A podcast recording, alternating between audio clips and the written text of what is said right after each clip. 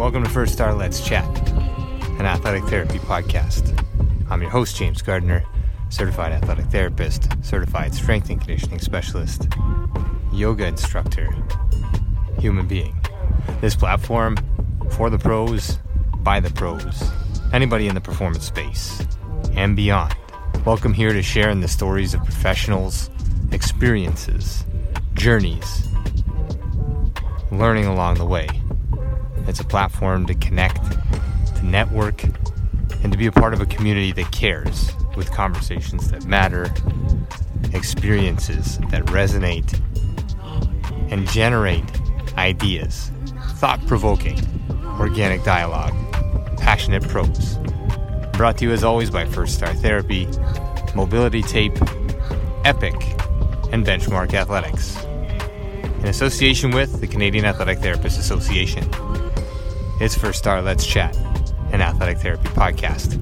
Thanks for being here. Thank you for being a part of it.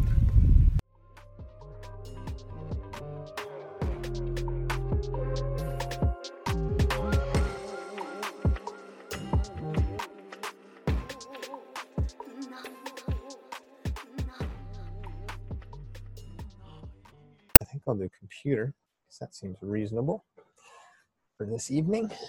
All right, so let's uh, let's uh, let's get rolling here. We'll go through the ground rules first. I'll, I'll go through a, a fairly formal uh, introduction and then an informal introduction of some of my favorite stories, uh, and then and then we'll uh, we'll get rolling. So this is Let's Chat an Athletic Therapy Roundtable session twenty eight already.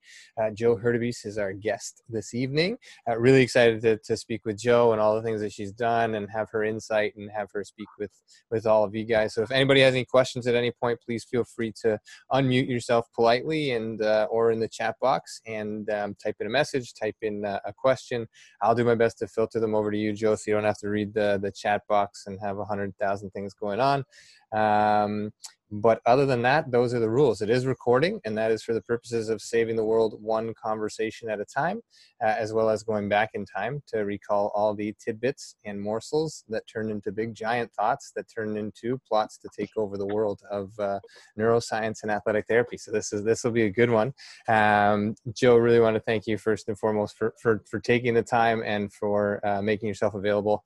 I know it's been a crazy couple months, uh, or if not life, um, and so making time making time to get on here. You were well endorsed on uh, Wednesday evening by Glenn Bergeron, who was uh, uh, a big fan of yours, and uh, uh, and everybody else who's here. Um, I really appreciate you guys making the time to be here. Everybody picking this up on YouTube after the fact. Um, same thing. It really makes a difference to have people uh, paying attention, talking about the profession within the profession with other professionals, and and building this sort of integrated model of, of what athletic therapy is and can be. So, without further ado, our guest tonight, let's chat. An athletic therapy roundtable session 28 is Joanna Hurtubise. Jo, completed her AT at York University, uh, becoming certified in 2014. She also completed her PhD in kinesiology and health science and a graduate diploma in neuroscience at York University. Her area of research was in motor control with a focus on concussion and post concussion syndrome. I didn't say that correctly. Uh, the research looked at both behavioral changes in motor skill post injury as well as advanced neuroimaging techniques. So we're going to get into some of that because I think that is way above uh, way above my head, um, but certainly worth diving into in terms of understanding what's available, um, what that research uh, provides or can provide in the future. Um, but let's keep going. During her PhD, she worked part time as an athletic therapist at the York University Gorman Shore Sport Injury Clinic, uh, as well as a certified athletic therapist for teams of the Ontario Varsity Football League. Uh, hang on one second. Let me just do this. Um, uh, other other her other AT work includes a student internship with the Toronto Argonauts and volunteering for the Pan Am and Para Pan Am and the Women's FIFA World Cup. She is has worked as an instructor for the AT program at the University of Winnipeg, and she's now working full time as an instructor for Camosun College, as well as contributing faculty member in the graduate program of health sciences at St. Augustine University in the United States of America. She is a member of the CATA. Are you currently? Yes. Yes, yes. Currently a member of, yeah, sorry, currently a member of the CATA Education Committee for three years. She's presented her research and has been an invited speaker at numerous national and international conferences, including the CATA Annual Conference, the NATA Conference, the Society for Neuroscience Conference, the Annual Canadian Neuroscience Meeting, and the Fifth International Consensus on Concussion Meeting in Berlin. Along an arduous journey in academia, in field, in clinic, and a well-rounded human being. Um, wow, what, what a what a bio, what a CV, Jo. You've done so much in such a short time. You're an inspiration to all of us, myself included this much you know from sitting next to me and me hitting my head off the table numerous times. Um, but I'm going to put it out there publicly as well. You've inspired me to do a lot of the things um, that I've done in my life and my career, and uh, just wanted to put that out there as a, as a giant thank you to you for for continuing to inspire. I'll let you say hi to everybody, and then let's jump into some uh, some heavy topics. Okay, um, I guess hello everybody. It's it's fun to kind of uh, scroll through and see who's on here uh, because you know some of you guys I haven't seen uh, in a while, and it, it's kind of fun that I've I've had the experiences um, now at three different institutions with the AT program. That's definitely uh, you know let me give me opportunities to meet um, a lot of my peers, a lot of ATs across the country, which is uh, which I think is, is amazing. And I love to see what everybody's doing, and, and that's great. So, um, hello, everybody. It's an awesome, it's an awesome intro, and, and it's amazing. I was just having a conversation with, uh, well, with a good friend of mine and colleague, and he was saying, like, man, you know what? It's great that you've done a lot at York, and I know you're still in contact with them, but you should think about trying to go to some other institutions and get that. And and so this provides a lot of insight, right? To see how things are done, to see what's different, what works, what doesn't work, um, across the three, without saying better, worse, or whatever. Have you noticed differences in the programs, or um, or anything that stands out? Uh, so it's I don't know how this happened, but what's really interesting is that every time I've entered into a program, it's kind of been at the time of a transition.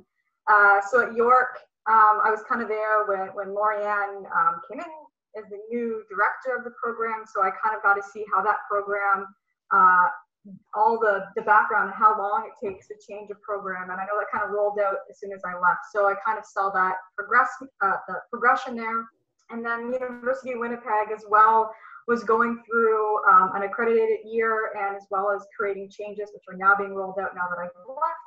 Um, and now at Camosun, we just when I when I started, we were also in an accredited year, so we also have the accreditation committee come in and go through our program. So I just I don't know why I always seem to fall into these places where we're getting accredited and making changes, but it's also great. So um, because what's really interesting to me is that all the programs are every single program let's say their, their goal is to, to better their program every single one. And i've noticed that uh, since i was a student even a lot of the programs are now really taking a collaborative approach and, and kind of talking to other programs and seeing what what works for you what doesn't work for you what you know why did you make these changes that you made? And and sometimes you know it doesn't work what works at one institution can't work at another just just logistics and stuff but it's i find that to really i really love that and i and i like that that's where a lot of the program directions are going. So um, i'm to say that across all of them which is great. Um, and each of the programs i find had uh, different pros and cons to them and and that's nice too because as a student you need to find the program that might best suit you and what you need and, and also maybe where you live but um, all of them, you know, have to follow the competency. So all of them are going to be similar in what you learn in your in your outcomes, but you know, some different pros and cons to each of the different programs. So, um, you know, I, I, don't mind sharing some of the, my thoughts on that, but I don't know if I'm getting into too much about that. But yeah. Yeah no, no i think it's i think it's awesome because uh, not a lot of people have a lot of experience outside of uh, of where they are right? So um, when you get an opportunity to sort of go country almost countrywide in terms of uh, all the programs or some of the programs i mean you've traveled in, traveled internationally with the work that you've done but specifically to at it really provides uh, a good scope and a good breadth to understand uh, what's going on and and and you know like how um, how much quality education there is in for this profession and within these these uh, the programs that we have in Canada. And so that that's a talking point of of these chats is is just trying to you know build awareness, um, uh, acknowledge some of the robust roles that people have in AT and, and sort of like how these things play uh, in academia, in field, and all these other things. So it's awesome to have you on, and your take on all of it is is well warranted. And you talk about. Um, yeah, you talk about sort of timing or coincidental, or you don't know how it works out. Well, it just does. I, I no longer believe in coincidental timing. Timing is a thing that happens based on how you set yourself up. Um, through your through your immediate actions and then when you look back in retrospect you know you got to a point because you're meant to get to that point.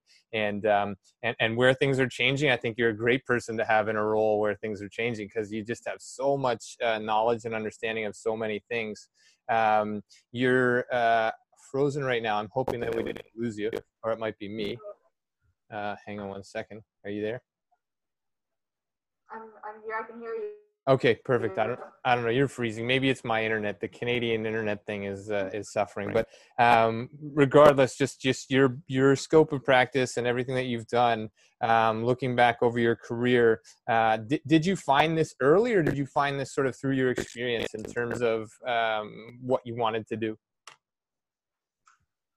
Oh, um, I still feel like I don't know what I want to do. Um, oh, I feel like I fell into this, to be honest. Um, I don't know. You kind of said things don't happen by by coincidence, and uh, I kind of uh, believe that. I tell my students sometimes my story. So if you're a student on here and you've heard the story, I, I apologize. But um, you know, when I I'm gonna go back to high school, and I almost got kicked out of high school, and here I am right now. So um, I think it's kind of kind of funny, and and I think just things just happen, and um, you know, I, I did my undergrad in phys ed, and that's when I kind of got introduced to athletic therapy, and uh, uh, decided to to kind of pursue this. And I actually originally applied for physio school and got waitlisted, and um, I always say like that was the best thing that's ever happened to me um, because you know I got into athletic therapy, and I remember doing placements with physios, and I it just wasn't for me. I just realized that I that would have been completely the wrong path for me, and I so I'm really glad that that door kind of closed on me because um, it was closing for all the right reasons. So I ended up doing the athletic therapy, and I thought at the time I was like, yeah, might as well just do the masters at the same time. Why not? right? So I was like, it's a couple letters after my name. Why not? It's offered to me, so let's do it. And um, I kind of always had a thirst for learning, and I think that my master's opened up that door, and I met some of the right people. So when my PhD was offered to me, I kind of jumped at that opportunity. Again, not really knowing uh, what I was going to do with that, but just realizing that you know that opportunity was there for me. Um, and if I hated research, you know, I could still work as a clinician, and that would always be there for me. I'm not going to lose my credentials. I'm going to maintain and try to um, continue to work as an athletic therapist and grow my skill set, but I can do that at the same time while doing research. So uh, my only stipulation when I started my PhD was that I could continue to work as an AT because I didn't want to lose my, my skills. Yeah. And that's why I worked uh, part-time during my PhDs. I, I wanted to make sure that as a new grad, I wasn't stepping away from it completely um, right from the get-go. So again, I just kind of fell in uh, to my PhD and I loved it and I really enjoyed it. And uh, which kind of, you know, after I'm done that, I, I was looking for jobs and kind of fell into to work. Something just opened and here I am yeah no it, it's it's it's a really nice it's a really nice take on it you know to see uh to see because we've had i've had you know guests on here that have talked about uh, not just jumping into your masters because it's the next thing to do you know knowing what you want to do and those kinds of things which i'm a firm believer in as well um but sometimes it, it is. Just do the next logical thing and the next logical thing will follow and the next logical thing will follow after that. And for somebody in neuroscience maybe like that's a real thing. Like logic is i don't know whatever part of the brain logic is but then just things happen and that's kind of a cool way to to go about it as well. And it's not um, again it, it, it,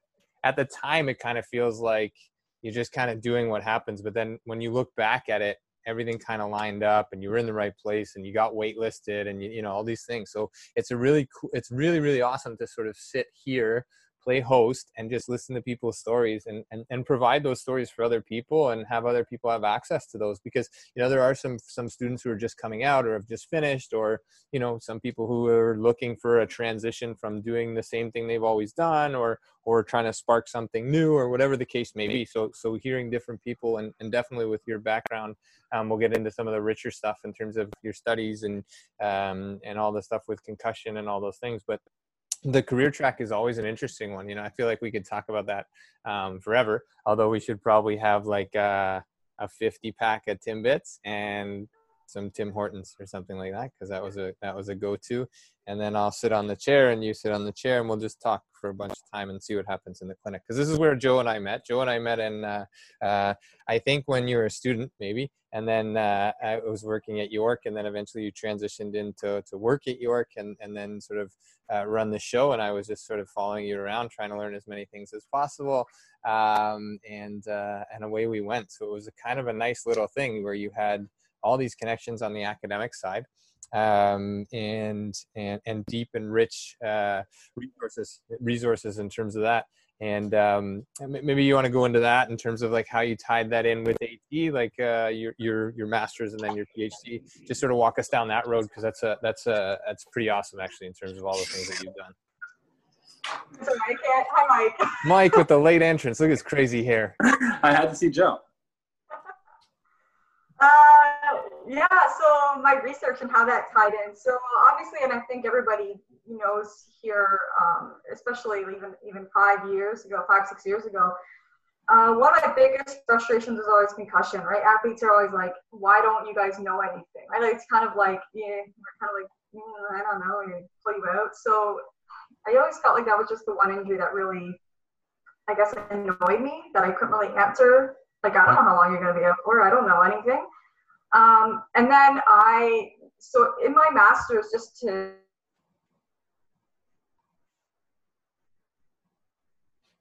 to give you guys some, some background, my master's was a coursework course that I just kind of went and picked and, and I, f- I feel like it might not be my internet. It might be hers. So just give me. I Give chose us, some okay, hang, hang on one sec, Jo. You're just um, you're just um, you're just cut. It might be mine, yes. yeah you're just cutting in and out a bit. So just maybe re- reboot back Sorry, to like three yeah. second, thirty seconds ago and start Okay. that over again. If you- or do we- Uh, no, no problem. That's fine. It's the internet. It happens. It's real life right now. And then she's frozen, but she looks Um, really. I don't know why my it, it shows full full bars. I, I have full bars. Yeah, I think you're good. Go, go, go. Yeah, just go. Just roll. Okay. I'll try to fill in the blanks. I don't know them, but I'll try to fill them in. Okay. We have lots of friends and people who know you on here, so we can have them jump in too.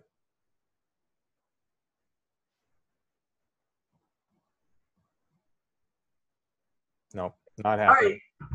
N- Not happening at all. You're you're locked out, frozen as can be. So um, I don't know. You do- I don't know what to do here. Let's try and uh, try and do one of those like log out and log back in things. I don't know. This is what the IT department would tell me to do: is turn off your computer and turn it back on.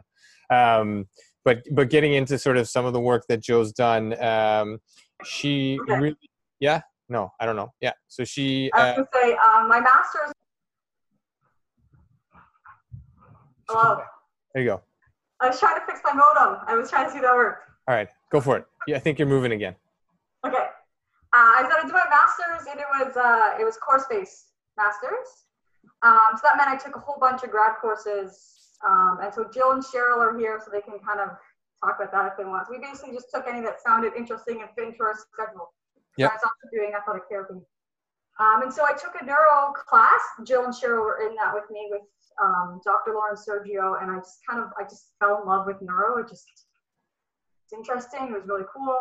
Um, if anybody's had a class with Dr. Sergio, you'll know she is just an, also a very interesting human being. Love her. you can't help but be excited when she's in the room. Right. Um, so that kind of stemmed my interest in that area. Um, and then uh, it was actually Lauren who came and um, asked me if I wanted to pursue my PhD in this specific area, motor control and concussion. And so um, it was really interesting to because then I was able to kind of interview her and see where my res- my interests fit into her research program. And so she really wanted to bring in a clinician um, to her lab, which I, I think speaks really highly of her. Um, and so, yeah, I think that's where it kind of kind of started from. Um, and I think you know, as ATs, the motor system is the most important system um, for us, right? Like how how do we move? And so I want to know how concussion affects how our athletes are moving after it because that's what they need to do. Yep. So you know, and and so that was kind of why that area really spoke to me. Um, and then once I was there and, and, you know kind of learning, it made sense as a clinician. I could bring something different to the table than researchers could bring to the table.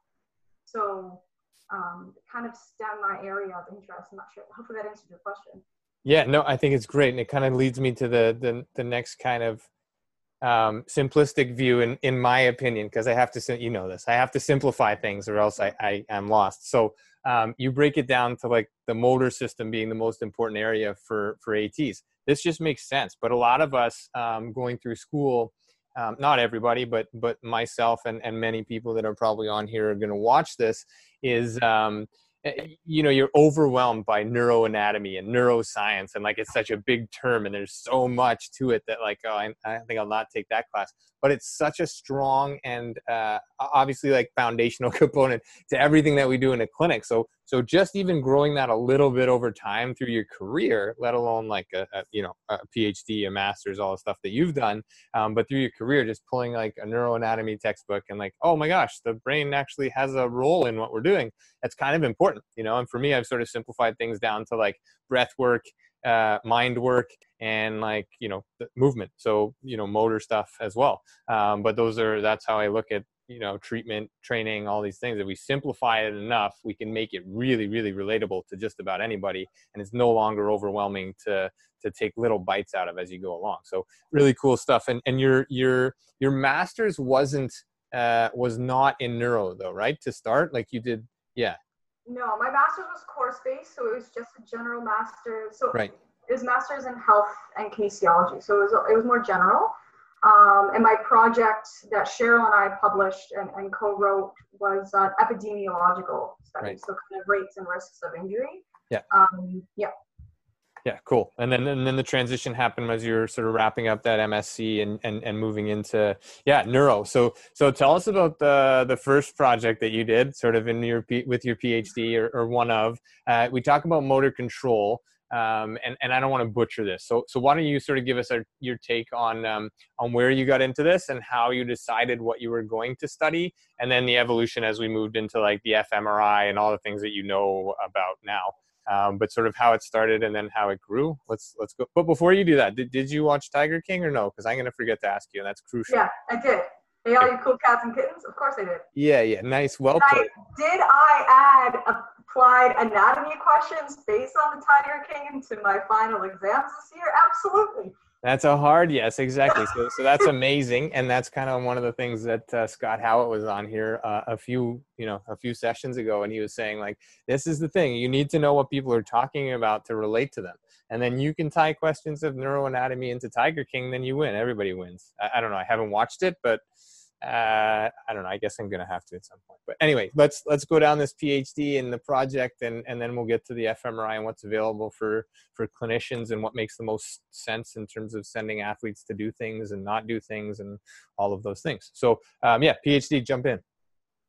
Okay, so I uh, was a lucky student that was uh, my supervisor. So Dr. Lauren Sergio had a project started, uh, basically ready, and said, "Here you go, you're doing this project," which by the way, is not common in a PhD.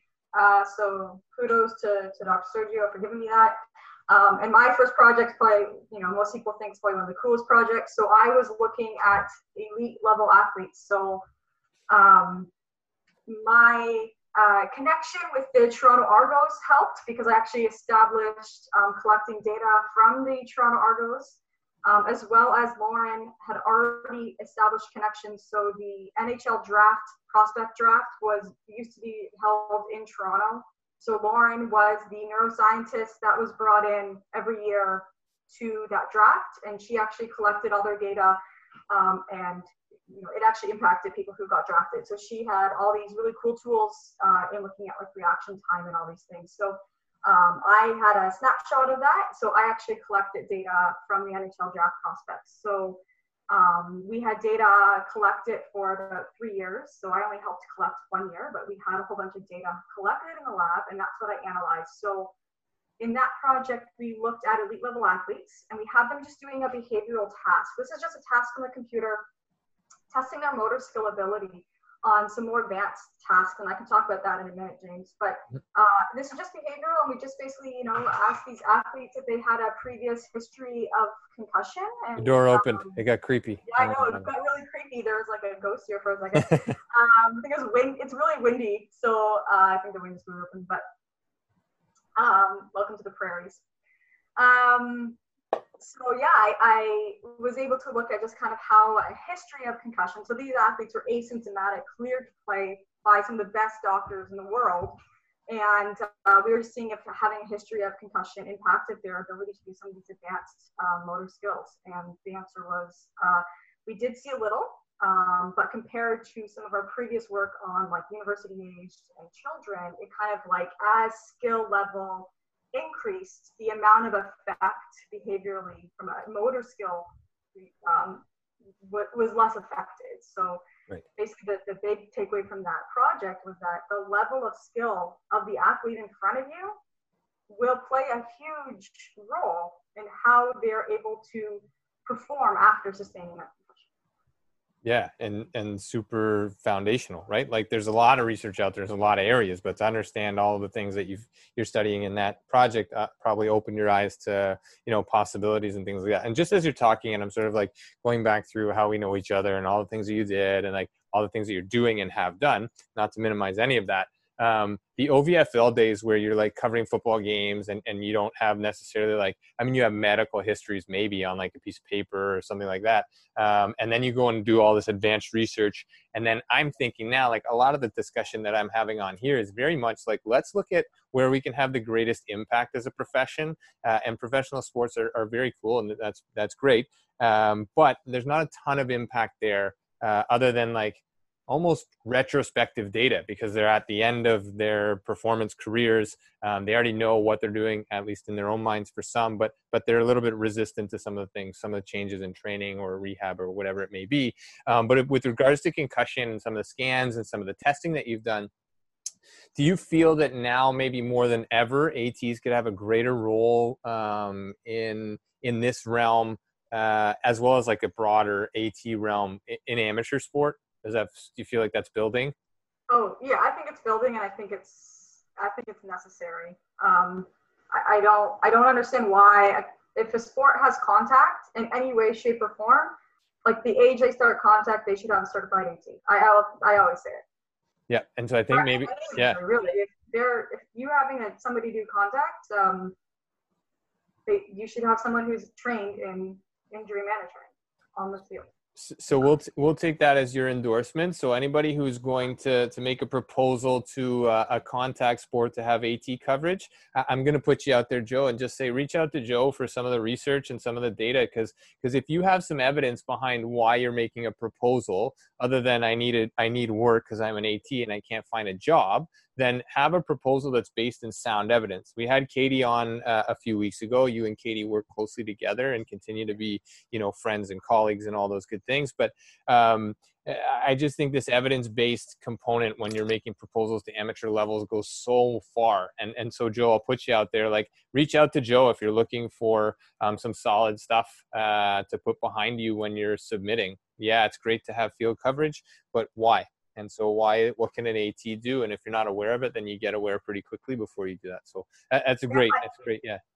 James, but I'll also say that you know you can also um, maybe not say with a proposal, but sometimes you can touch people on a little bit of a personal level. I remember I was covering a football game, and the other field had someone who was not certified. I don't remember what they were. They they had done first responder, but that was pretty much their level of expertise. And right. they had an emergent an urgent situation occur on the field and they had to call an ambulance and and I remember and I don't think we were playing I think we were waiting for a game to start and I remember turning to parents on my my team and I said, just so you know, that is the first time they've ever boarded a player. It's the first time they've dealt with this. I have done this before. So who do you want looking after your child? Someone who's been experienced before or someone whose first time boarding is on your child? And they were all like, absolutely someone who's done this before. So parents want someone experienced. So I think if you're dealing with amateur sport, sometimes you got to play that card as well. yeah, yeah, and and I don't think it's a, even a card. I just think it's a reality. I just think there's a lot of yeah. stuff in amateur sport where AT just hasn't gained uh, a lot of exposure in the U.S. Definitely, like high schools all have ATCs, uh, if if not more than one, uh, depending what state and depending what sports they offer. But um, in Canada, I think we can we can certainly make inroads and, and are starting to. I feel like these conversations are happening more and more regularly, not just here but but outside of here, um, to to really grow uh, knowledge and, and all that. And so some of the conversations that we had with Glenn Bergeron uh, on Wednesday, um, some of those little tidbits are just uh, just just take homes and, and deliverables right away in terms of what ATs can do and, and will do. So anyway, not to take away from from where we were headed. Uh, that's a pun on the head thing. Um, but we're gonna go because you study brains a lot. Um, so yeah, you, you were doing the PhD and doing these things, and then let's keep going down that path. You, uh, you you had the study that was sort of led by Dr. Sergio, and then you kind of went and started doing some other stuff, right? Like your own projects and and uh, and the UNC project that, that you and I had, you know, were, were had an opportunity to work together on, or I just kind of like sat around, but you did a lot of the stuff. Um, but let's talk about those because those are really cool projects, and and uh, and I think uh, everybody on here will be more than um, willing to listen in on these ones. Yeah. So basically, after that that first study, um, we sat in the lab. Just so you guys know how you know labs work, we sit around talking about. We just talk. We have coffee hour. We sit and we chit chat about what we should do, um, and what what do our results mean, and like what do that direction does our research take? And so you know, in, in our lab, we kind of said we have all these behavioral data, but we want to know neurologically, like what's actually going on in the brain. So we sat there and we said, you know, okay, we have to do some imaging, and well, what what's and we kind of said, you know, it's it's probably more likely that if we're going to see any effects from concussion, it might be in those individuals who have these persistent symptoms. Because somebody who's had a history of concussion is now 100% or feels 100%, maybe we won't pick that up in imaging. So maybe we need to look at someone who has persistent symptoms. It's kind of where that next part of my project came from. Which then obviously, you know, females are more likely to have post concussion syndrome. So we decided to focus on females only. Um, and that's kind of where that direction shift took, like that turn and, and focusing on post concussion syndrome. So again, I was really lucky to be in a lab that uh, was like York has an MRI, which many people don't know. And right. um, I was also in a lab that was able to afford research studies. So research studies are very, very expensive. Um, so we have to have the funding to be able to do that. So I was lucky because that came back to my supervisor. So I can't take credit for that. Um, so I was able to do advanced neuroimaging, um, which I guess this is where I can talk a little bit about neuroimaging. So when we look at concussion and the definition of concussion is that there is nothing on standard neuroimaging. That means that if, a, if someone was to go to the hospital and have an MRI or a CT scan, it would come out clear. Would come out clean. That means there's no brain bleed. There's nothing serious. There's nothing serious going on. Um, so advanced neuroimaging is we go beyond that, right? We're not doing the standard in the hospital imaging. I'm doing stuff that takes hours and days to analyze, um, right. that takes hours to be in the scanner for. Um, it's not used on the. It's not used in hospitals right now. And so right now, the advanced neuroimaging is not going to be used for diagnostics. It's to understand what's actually happening in the brain. So that's a very clear definition that needs to be uh, put out there because there is imaging studies that show things but people need to understand that the imaging studies that are being done are advanced.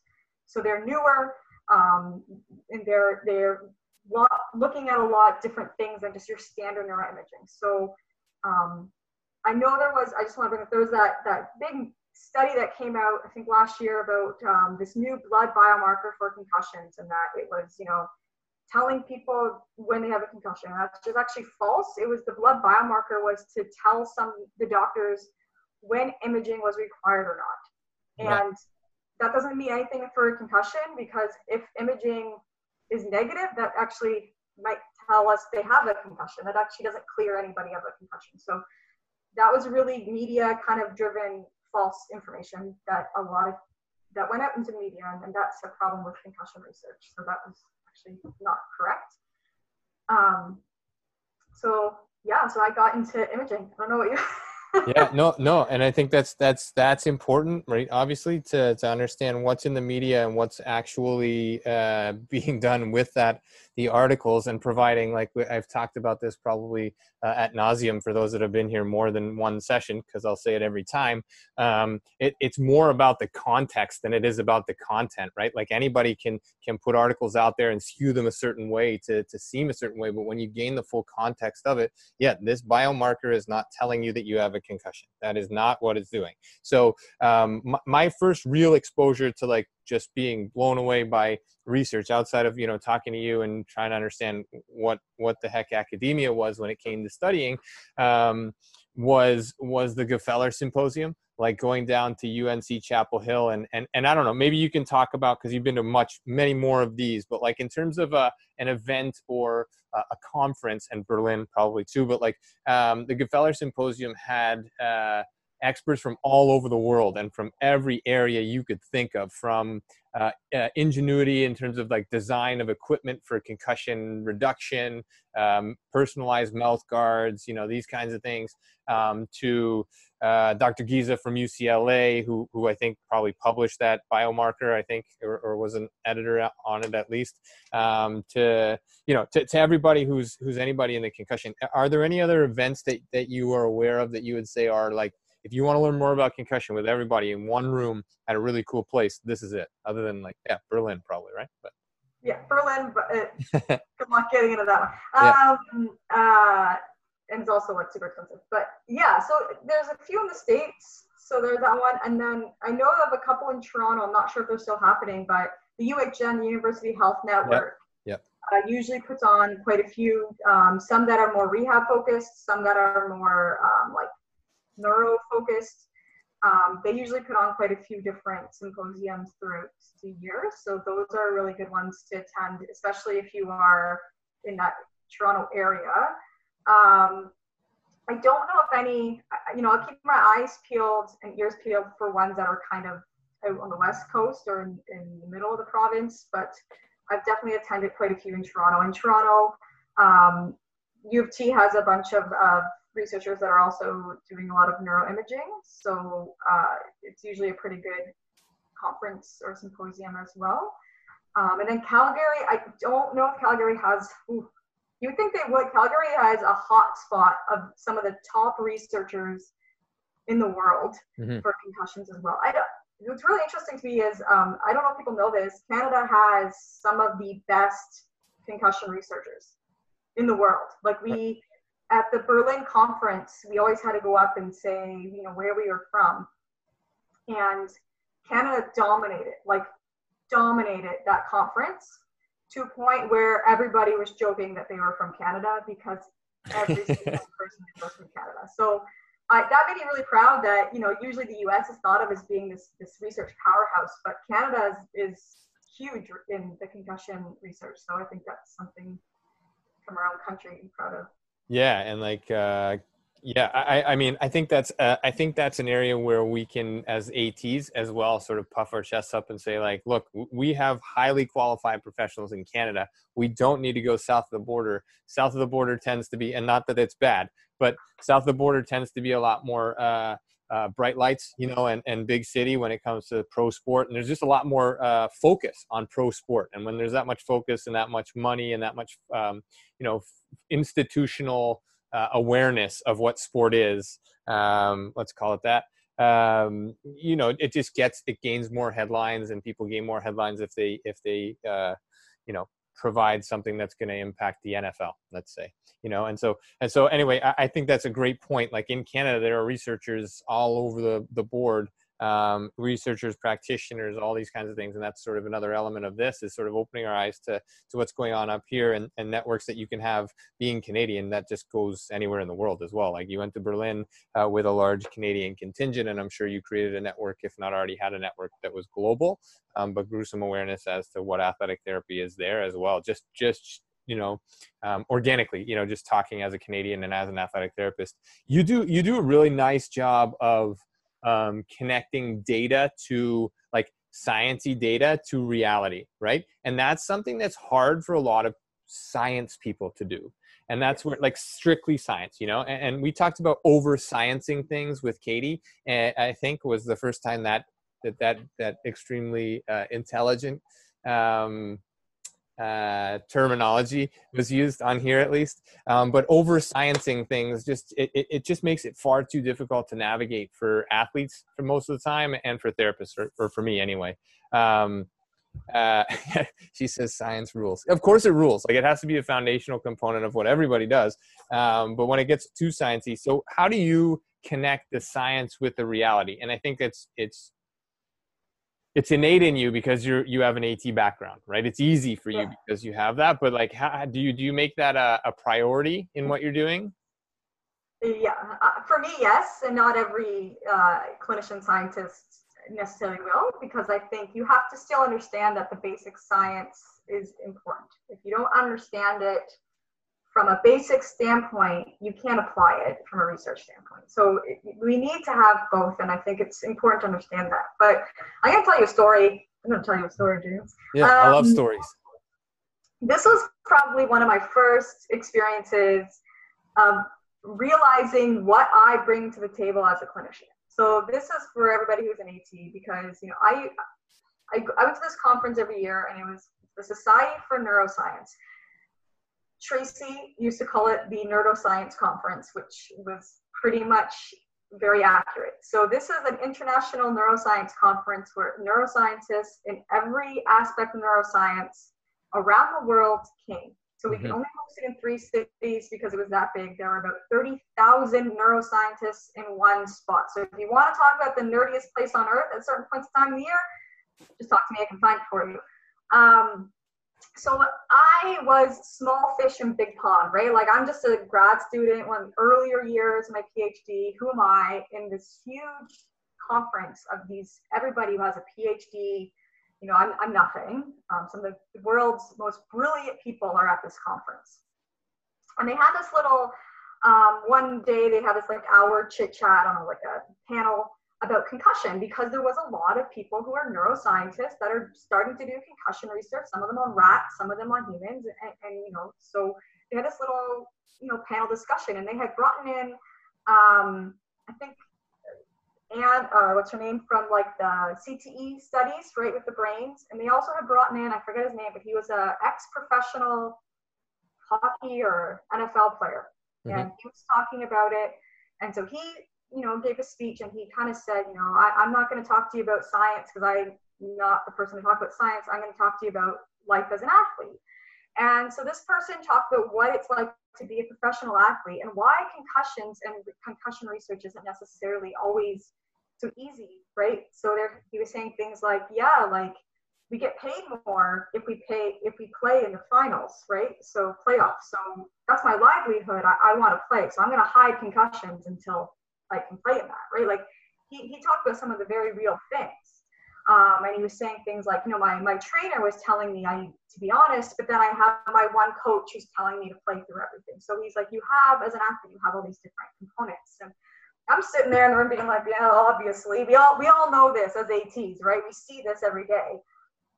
And then he opened up the floor to discussion and the, you know, people lined up and I realized what I knew as a clinician because then I had some of the best neuroscientists stand up and be like, could we just take helmets out of football? Why won't that work? Like they did not understand how sports work. They don't understand yeah. athletes. They didn't understand any side of that equation. And I went from feeling like the dumbest person at that conference to feeling the smartest person in that room because I was a clinician, not because I was a scientist. Yeah. And so I, I think we bring something to research that researchers really don't get.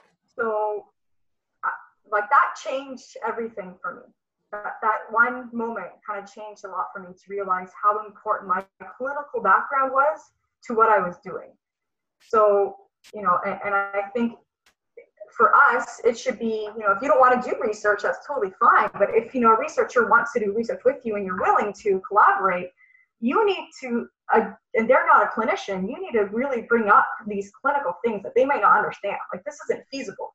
Yeah. Right? Like, that's a great idea, but that's not going to work on the sideline. Yeah. Right? It's not going to work in the clinic. Yeah. This is why. So, we feasibility, it's a big yeah yeah and, and i love that you're able to do both right like that makes it that makes it massive like you can deliver on both sides and then you can also have the conversation in the middle so help me understand as as a pseudo practitioner as a practitioner or or um, you know a field scientist or whatever we're calling ourselves these days somebody who works with other human beings you make it relatable usable um, and make it a two-way a two-way um, two-way topic of conversation um, you, you, talk about a couple things that I just want to touch on as well, and that's that's sort of like as ATs and when you're working with teams on a regular basis. So sometimes we may not be academically driven in our mind, like we don't think it's that, but we pick up on so much in terms of you know trends and findings and all these other things, and sometimes like why do I keep seeing this? And sometimes the answer is well, just one of those seasons. But sometimes it's like, yep, just one of those seasons. But let's find out why it's one of those seasons because i've been doing this for so long that i need to put my foot down here and say like what are we doing? What are we not doing? And how are we missing? And you don't have to take on all of that yourself. You can align with people who are willing to sort of look at you know the statistical side and the more academic types of things if you can navigate that a little bit and network. And i think that's a huge a huge proposition as well for ats um, in, in canada as well because there's not a lot of research from collegiate settings or high school set i know there's a lot coming out of calgary and and a few other places obviously wherever you go and these kinds of things but um, but it's it's nice to hear you say that. And then you talk about like being a small fish in a big pond and that just brings me to like life chats with James, and uh, and and value and potential are are self limiting factors, right? Like you walk into a room and you feel this big, but that's on you, you know. And, and so as we move through uh, our careers and our acknowledgement of what it is that we can and will do, I liken this to a physical movement that I do now with virtually everybody, and that's have them, you know, raise their hands up and see where they feel the ends of their fingertips. And when they do that, they only reach to a certain point and then all it takes is an external cue, an audible cue where I walk past them and I say, that's not the end of you. Reach further. And then all of a sudden they reach a half inch, an inch, two inches further. And like, your potential is limited by what you think your potential is. I can see more in you. And sometimes it takes that. But that's a huge realization for you to walk into a room and be like, I can tie all these dots together. And I sat and listened to um, one of his first ones. I think Eric Lindros started putting on uh, uh, a concussion thing in London, Ontario, and I think he's still doing it. Now I run into him like at random. I see him around uh, in Toronto, not lately, but before anyway and uh, and i think that's great. Like I, I, think it's great that athletes are talking about it. I think it's great that athletes and clinicians can be on the same panel so that they can start hearing one another instead of you know what it used to be. Was very much like here's what the science says here's what the athletes say and we're just not we're not we're not connecting. So this is where the ats come in. I think it's amazing stuff that you're doing that you have done. So um, I, I just posted your earlier one your 2016 I think it's your 2016 publication over here on the in the chat box. That one with the, the history and the contributions to that one. So I'll put up more resources on the YouTube channel when I post the video. Um, just send them my uh, Google. I have a Google Scholar link if you want to just. Yeah, I'll do that when I get to the YouTube. I just had this one handy because I I did a little research myself when I knew you were coming on because uh, I had to try and keep up. Um, but anyway, so so sitting next to Jo for I don't know a couple years, I guess, in the Gorman Shore Clinic at York University, uh, I learned so much in terms of uh, you know h- how to address this. I'm I'm not an academic. I'm I'm more of a clinician. I was closed minded to that academic side until I was.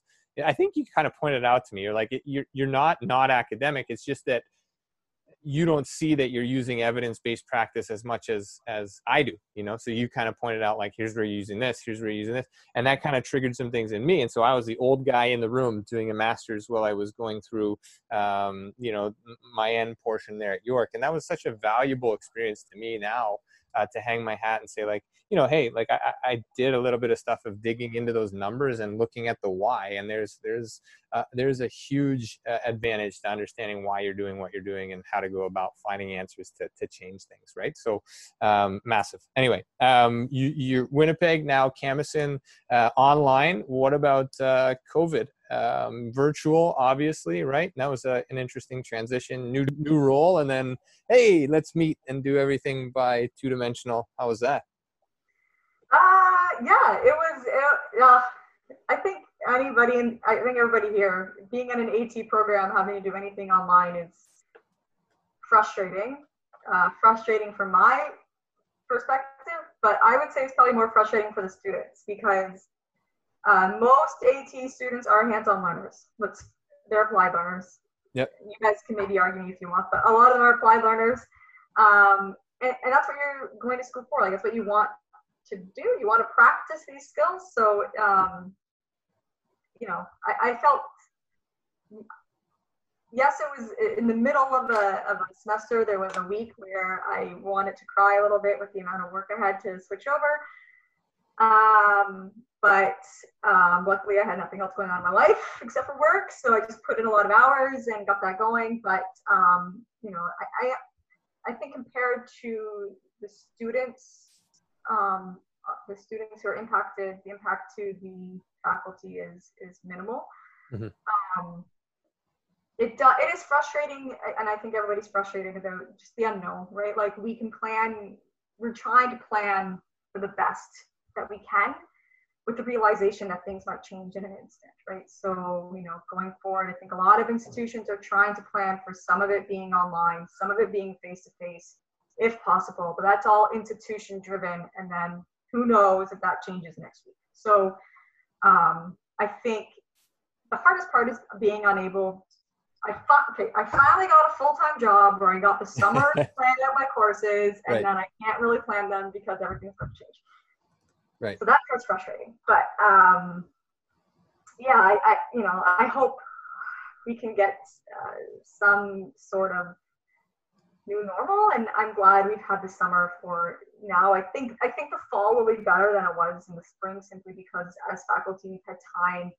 Um, to really see like I, I would never run my courses the way I did, right? Like I would completely change how I did them. So um, it gives me the opportunity to change courses and in you know maybe like how i'm examining things or how much things are worth or what i'm providing for students.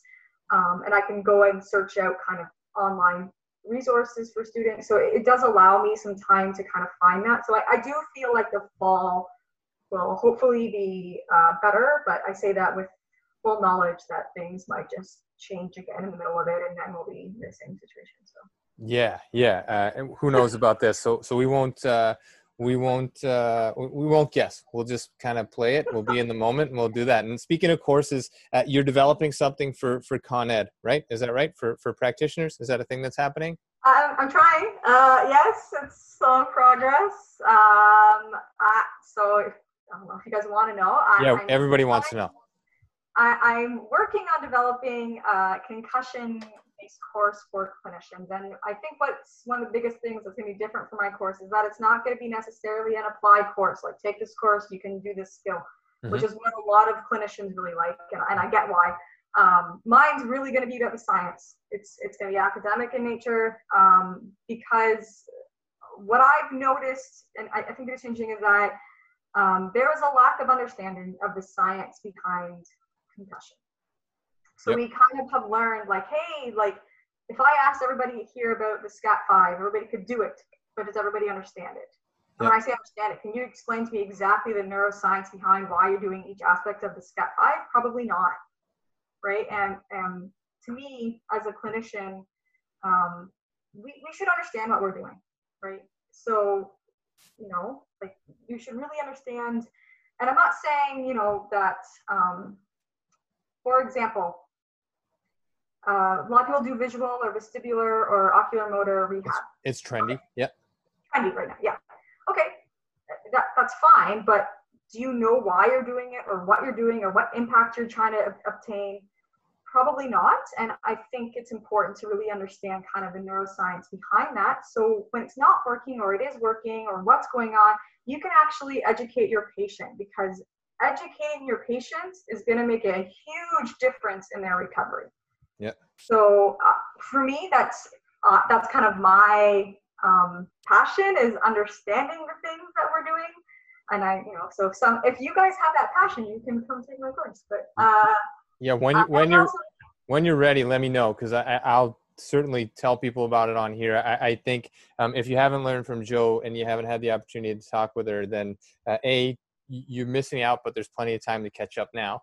Um, but B, uh, get out to the conferences, listen to her speak. Um, and if there is a course offered, you're going to get more depth than any dollar amount can really be hung on. So, so don't even worry about that because the foundational stuff is massive. Yeah. Thank you. So whenever it's ready, just let me know and I'll do my best to, to put it out there too. Thanks. yeah. Yeah. Yeah. yeah. No, uh, uh, yeah yeah how to explain science to people who don't know science. I need some metaphors to use. Yeah i think this makes I, I can give you a great metaphor right now if you want one. Yes give us the metaphor. Everybody wants my, a good metaphor. My favorite metaphor to use for athletes in particular is comparing a concussion to an ankle sprain. Yep. Because a lot of athletes have had an ankle sprain. And I actually use this for clinicians a lot too because for some reason a concussion is this like crazy thing. And I say, well, when someone has an ankle sprain, the first thing you do is get them off it, right? You the the rice or the ICER principle, whatever you want to call it, right? You you wrap it, you maybe give them crutches depending on it, but you basically get them elevated and get off it ASAP, right? We have that inflammatory period of 24, 48 hours. We know that. So same with the brain. The first 24, 48 hours, you need to rest that. You need to let that heal. So that means um, sleeping is great trying to stay off everything, right? So shutting down the brain as much as possible for that first 24 to 48 hours, right? Yep. Then, just like an ankle sprain, we want to start moving it. We don't just want to hold the ankle sprain and not use it because it actually gets worse. We want to start moving it. So we want to start moving the brain. So that means we start doing things. Um, but the ankle you know, if we just go out and play sports, we're gonna we can't do it, right? It's not ready yet. Same with the brain. We need to kind of slowly ease into it. Um, and then so kind of like how we need to rehab the ankle, we rehab the brain in the same way. Right. Differences, you know, I, I and we all know an ankle sprain, while we might be able to get them back on the field, it takes actually a full year for that ankle to heal right? That ligament to heal. And even that it heals with scar tissue. It's not healing with ligament. So even though I might be able to get you on that field, you are still at increased risk for another concussion because you're not fully 100% and you might never get back to fully 100%. So that's how I kind of explain it to athletes is I really relate it back to ankle injury and they tend to understand ankle injuries. So they tend to be like, oh, okay, that makes sense. Yeah, yeah, that's one thing that I always, always, always felt like about concussion. I was like, why is everybody scared of these things? Like, I, I understand that the long-term effects. That's uh, that's reasonable to not to understand, but not necessarily to be afraid of. It's that we get so far down the road without knowing, and then we're doing a, a retrospective look at like all the things that we did while that brain wasn't healed. That's the problem. It's not the concussion itself. It's the things that like during the healing process is like you just had your ACL done yeah, you're not blowing it out at month three, but it, but you're pretty strong. Like go back and play the ACL graft may hold, it may not, but like five years down the road, seven years down the road, that knee probably needs to be, you know, a total replacement, whatever, those kinds of things. And it's not, I mean, it is the same, but it's not the same, right? Because the brain tissue is obviously in like the integrated nature of the brain and all the systems that the brain is responsible for. Uh, but I think that's a great analogy. And I actually think that Katie, um, not surprisingly, Katie and I talked about that as well when she was on, is just kind of like, we don't need to be scared of these, but we certainly need to be informed. And so that's another huge reason that you should take courses with people like Jo, with people like Katie, who are offering stuff um, on this. And and so your course with um, your course, your your breakout session at the CATA conference in 2019 was so dynamic between the two of you, um, but so dynamic just like stand up and have people who weren't concussed. They might have been heavily hungover, which may mimic each each other, but um, you know, stand up and do some balance work and do some pretty simplistic tasks. Uh, and then say okay and, but and then the takeaway for me was like we're having people who are concussed or recovering from concussion do all these monkey tests that don't necessarily even you know they're just kind of trendy. And it's like it's like the, the the people who are walking around and doing handstands. Have you noticed this on instagram? Like they're on they're doing handstands that are very trendy but you have to have like a nine pack and you have to have your shirt off and you have to have like perfect lighting. Like that's the only way you can do a handstand i think because that's the only way i've seen it done on uh, on the interwebs. But you're right yeah, but you don't need to. What's the point? Like, let's think about what the point is. It's like juggling as part of uh, a concussion rehab. When I don't know, let's not use that analogy because juggling might be a thing that we can use. But anyway, um, I, I think that's great. It simplifies it for me. It's certainly an analogy that practitioners can use, but use with caution. I think is the other is the other edge of that. Is that um, you know, we can't simply say, oh, yeah, you just got a concussion. Don't worry about it. Like, it'll be like, you know, we'll give it a timeline and, and you'll be back. It's, it's not. It's a little bit more individualized than, than most injuries physiologically, right? So, um, yeah, interesting stuff. Uh, some of the new developments with concussion, right, from Berlin to Berlin, the, the days of a standard concussion resolution of symptoms changed, right? It went from seven to 10 to seven to, or 10 to 14, right, in the last one. Um, yeah any other updates? I mean it was a couple years ago now but like anything that you want to give us in terms of concussion and things that people should be on the lookout for or you know common misnomers or anything? I don't know just tips off the top of your head. And anybody's got uh, questions feel free to type them in. We're getting past an hour here. That's hard because sometimes things to me i've looked at it for so much that it's just oh of course who doesn't know this? But that's sometimes ignorant of me because i know it because i stare at it for a day like eight hours a day. Um, uh, I don't know. I think ATs um, in general are more informed than people think. Yep. So um, I think don't discredit your clinical ability or clinical knowledge. Um, that's one of the biggest things. Um, I I don't know. I don't know what else to. I guess the the one of the biggest things I guess that came out of Berlin that was related to my research and coming back to what you're saying mm-hmm. is that they've kind of realized now that signs and symptoms and maybe katie talked about this is clinical recovery. That does not mean that their brain is healed. Right? Just because they feel better does not mean that they should be able to be contact. Right. Um, and my my feeling and this isn't necessarily proven this is what i'm pushing for and it was kind of discussed and i think research will show this is that if I could start their return to play earlier, which now is re- recommended, right, to get them doing activity right away, right, 24 to like 48 hours later, mm-hmm. um, I, I want to start them on activity sooner. But what we aren't doing as clinicians is that stage three, stage four of that return to play, where it's complex movements. Um, I think that's kind of glossed over a lot by by clinicians, um, where it's like, yeah, yeah, do what you can in practice. Um, no, they, they, should be able to do if, if their practice is two hours, they should be able to do two hours worth of high intensity exercise that requires cognition. If if you, they can't do two hours worth of practice because their practice is all contact, then you didn't do that stage. So right. you need to make sure you do it. Yep. And maybe you need to spend three or four days on phase four before yep. you put them back into contact. Um, and I, I, I hope that becomes kind of a new normal where we spend more time on that high intensity, um, really complex skill movement because that's actually what's really, really, really challenging the brain, right? Yep. And we want to challenge it and challenge it and challenge it and challenge it so that when they do go back in, we know that it's good to go. So yeah. I think those kind of um, you know, and I think ATs can play a big role in that because I feel like the return to play is, is created very generalized. And if you're working with one sport, go make yourself a sport specific return to play. Talk to your coaches, say, like, hey, what can we do for this phase? And like, how can I add cognition? What drills do you do that require them to think? Like, what do you do? Um, so I used to talk to my football coaches, and that's where it kind of helped me with my players was to create some return to play that were you know, targeting kind of cognitive load with movement.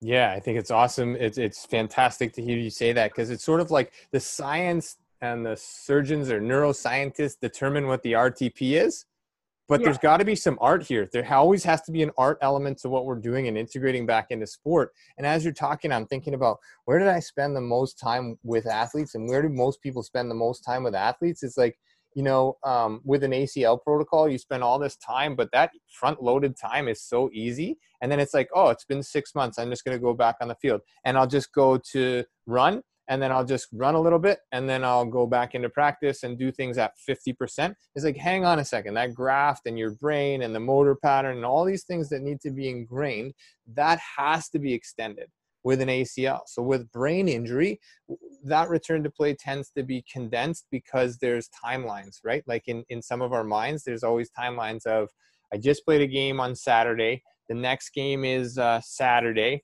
but we have a five day protocol. So how am I going to get this guy ready or this girl ready for her next competition, her next football game, her next rugby game, whatever it might be?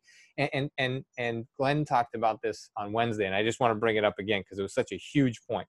He says like I'm saving you from the coach. That's what he tells people his role is, you know. But even further to that point, he says I'm looking out for you as a 65 year old grandfather, grandmother not for your current state as you are set in your mind right now. And so, like the long term effect of things um, is massive to look at. But that's the clinician in you, right? Like that's the clinician as well as the scientist coming together. And I think there's a lot of room here for discussion with coaches and with with organizations as to like what's best suited.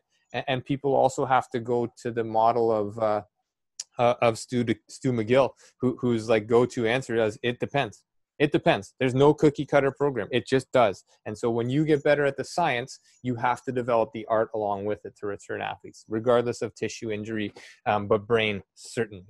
Um, anyway, there, there's uh, a lot of research being done in terms of uh, psychosocial aspects of recovery. Thanks, Jill. And hi. And uh, uh, not necessarily related to your research, but do you find there's a lot of research being done in terms of psychosocial aspects of recovery? Is this an area that's now being studied in the science? Uh, it's not an area that I really um, focus on, so right. I, I, wouldn't say I'm necessarily up to date on it. Right. Uh, but is it? Uh, I think it's coming to the forefront mm-hmm. more than it used to be. Um, I, I, think it's going to become even more uh, to the forefront. Um, Iverson is a is a name that I would um, recommend looking at. He actually created this for post concussion syndrome, which when I think of recovery, I think of people who have persistent symptoms because that's clinician clinically who we, who we see. Um, uh, he created this biopsychosocial model, um, and it, it's when you look at it, you're like, oh, that's why we don't understand post concussion syndrome because it has this like probably like 20 things like you know probably probably like hundred reasons why there's psychosocial aspects of recovery. Right. Mm-hmm. Um, yeah, so I, I, think it is uh, a huge part. Like probably you know I used to be that person who was like ah you know, but um, I I've actually changed my mind a lot that I think psychosocial aspect of recovery is probably the most important part, if not one of the most important parts of recovery. So um, if you are able to um, refer to a psychologist or a social worker or somebody who can help with the psychosocial aspect, I think you'll actually have um, a huge benefit for your patients. But again, there's a lot of uh, patients don't feel it. They want a physical injury, they don't want a psychosocial injury, right? So there's like making sure you're having a conversation with your patients about why this is an important aspect. Um, Yep. I remember somebody once told me they're like, oh, it's you know the, the joke about or the whole thing of mental health being in your head, and well, it is. Mental health is technically everything to do with your brain. So. Yep. Is it physical? Is it? Is it? We don't know. So I, I think it should be definitely um, check or look at that, Jo. So. Yeah. Yeah, I just threw that one up. Um, the title there, uh, based on the, the link above. So if anybody's clicking on it right now, I, and again, I'll throw all the stuff that Jo's t- touched on and and her Google Scholar stuff up on the YouTube channel in the comments section once this gets up and ready to roll for the archive. But um, yeah, I, I, think that's massive in like mental health and, and the components of of the social element and the psychosocial element in, in all injury has been overlooked for a long time as well. And uh, and, and I would be well, I'd be stepping out of my boundaries to say that a large element of, of, of prolonged symptoms are very much in that realm, the psychosocial realm. That, um, that there is nothing, you know, there is no longer a physical anything, but now you're looking at a long time removed from an identity that you once thought you were or felt you were, and, and those are things that are are not really quantifiable um, in any injury but we've had uh, we've had a bunch of athletes on here as well in terms of you know uh, guys and, and women who have been injured and, and and what that does to them on on that side outside of uh, outside of recovery you know so physical recovery. So i think it's an area that, that definitely is going to gain momentum or gain some spotlight when it comes to concussion for sure as it goes. Uh, we had an opportunity to do some stuff um, with uh, unc it was a great little project they were doing funded by uh, the, the big brother of the NFL. Um, really cool project and, and some great people down there. Canadian Jason Mihalik was leading the way with his, well, his wife was kind of leading the way, Johna, um, uh, Johna. And so uh, that, that was pretty cool. Uh, do you stay in touch with, with UNC, with them um, through your research or through, you know, I don't know, Instagram or anything? Um, I did initially uh, via email uh, keep in touch with Johna more so when I first uh, yeah. moved to Winnipeg. I haven't talked to her uh, much recently, so I probably should reach out to her again to say hi. But um, and and Jason, I have some social media and stuff. But yeah, yeah, yeah cool. Very nice. Um, if anybody has anything for Jo, I'm going to cut this off here fairly soon. We're we're beyond an hour, and I kind of promised that she should be gone by an hour or so. But such is the life of talking to talking to James. It becomes a long-winded conversation, mostly on my end, as we well know. Um, but if there is anything, uh, one or two questions for Jo, how she got to where she got to, why she did what she did, what she's doing next, uh, when she's coming to to your uh, accredited institution to teach as an instructor. Uh, I think this is this is three, right? you have nailed three now, so you have uh, what is it, five left to go? You have time. I feel like you have time. You have time. Um, yeah, so I'll let that flow in. But other than that, Jo, everything's good. You're uh, you're, you're looking good. Feel like your research is happening. The online stuff. I can't wait to attend your course too. By the way, the uh, when you get that rolling, so let let me know.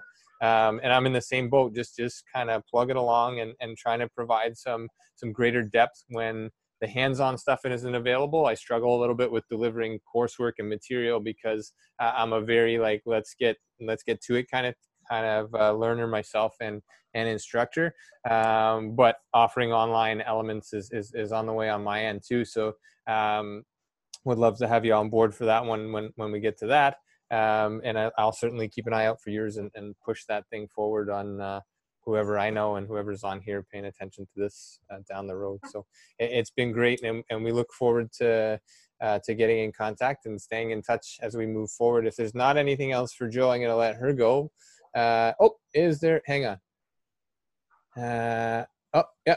Uh, just a whole bunch of thank yous and um, uh, thanks for your knowledge at U of W. Yeah, yeah. There's a whole bunch of people out west now that I feel like I'm I'm I'm jealous of for getting to be able to sit beside you and hear from you in classes and stuff. I I, I really truly uh, um, miss those times, just kind of sitting beside you and and talking about whatever it was, but. Uh, um, learning from you more than anything else was was uh, was massive in, in moving forward and sort of staging my career to to move into whatever realms that's going to bring in the future. So again, thank you for for helping me. Thank you for all that you do. Thank you for the research that you're doing. It's important, um, and and for tying those things together. You know, the research and the practical. I think that's um, when we have people like you in in our profession. It just it just really um, enhances everything that we're doing that we can do. Opens our eyes to to you know different streams, different avenues. So thank you so much for all of that and for your time this evening.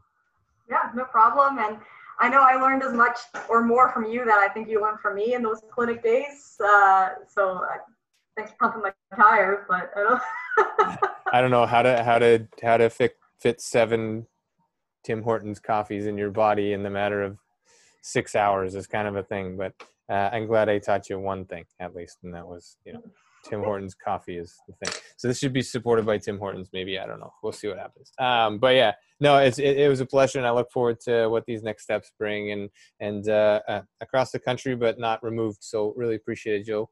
Thank you. Thank you so much. This has been great. This has been Let's Chat, an athletic therapy roundtable session 28.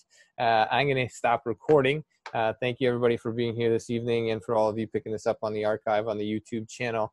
Um, I look forward to being in touch as well. For anybody who's willing to stay on, I will hang out here for another 10 minutes or so afterwards. Thank you guys so much. Jo, have a great night. We'll be in touch.